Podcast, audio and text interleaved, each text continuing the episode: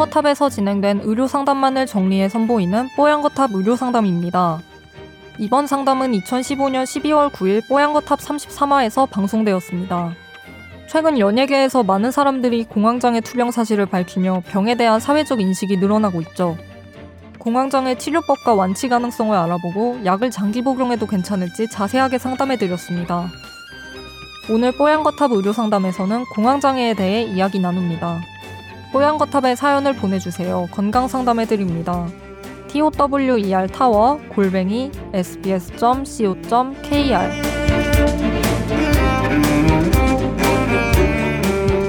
36세 남성이신데요. 군대에 있을 무렵 21살 때 공황공포, 공황장애 발작 처음 일어나셨대요. 1년에 한두 번 정도 꼭 그 발작 경험하고 계시고, 그리고 그 전조 증상 같은 게 있나 봅니다. 그거는 수시로 느끼신답니다. 그래서 일상생활 좀 많이 불편하신 모양이에요.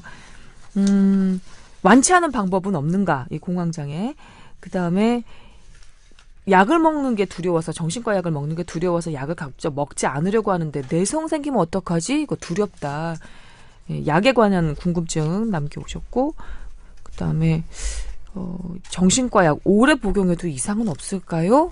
약에 대해서 많이 좀 걱정이 되시는 모양이에요.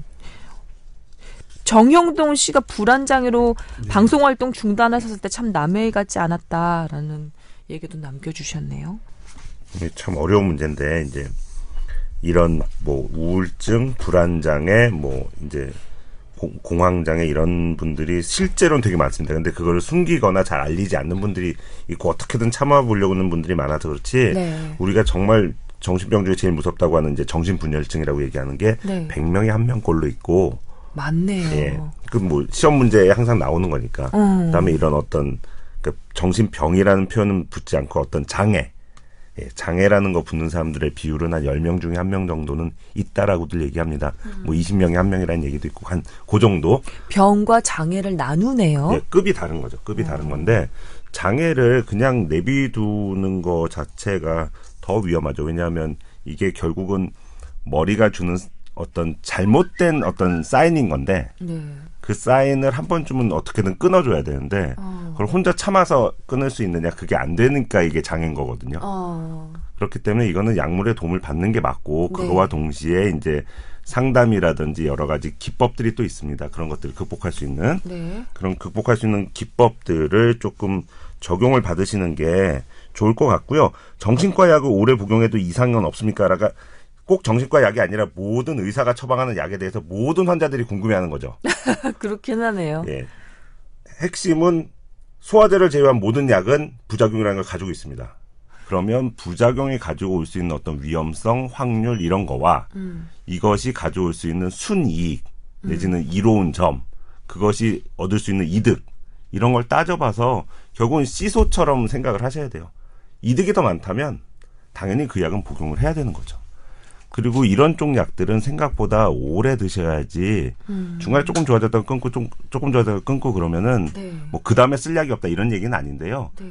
그러니까 일종의 그 쭉 눌러줘서 그런 뭐 발작이라는 표현은 조금 그럴 수 있지만 하여튼 그런 사건이 터지는 거를 오래 눌러주면 오래 눌러줄수록 그 다음번에 생기는 일이, 이분 같은 경우 1년에 2번 정도 생긴다는데 오래 눌러주면 그게 뭐 2, 3년에 한 번 생긴다든지 이런 식으로 좀 더 끌 수 있기 때문에. 근데 이분 같은 경우 지금 36세인데 21살 때 발병하셨단 말이죠.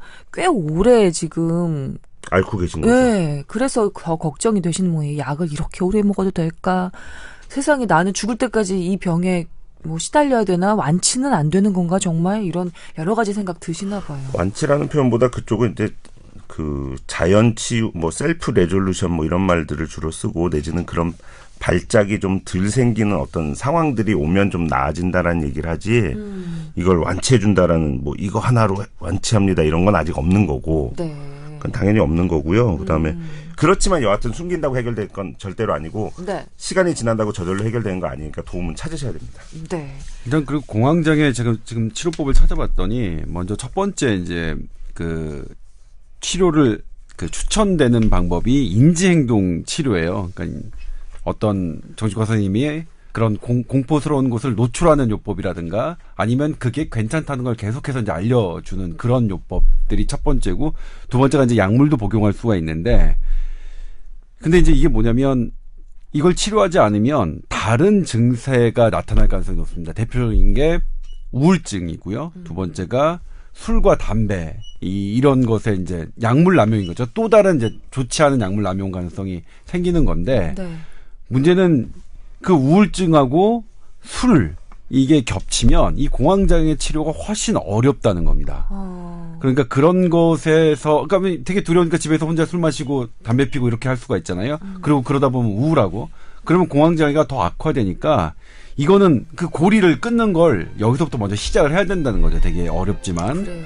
고리를 좀 끊으셨으면 좋겠고, 아무튼 그래도 기운 내시고 한 발짝 한 발짝 사회로 좀 나오셨으면 좋겠어요.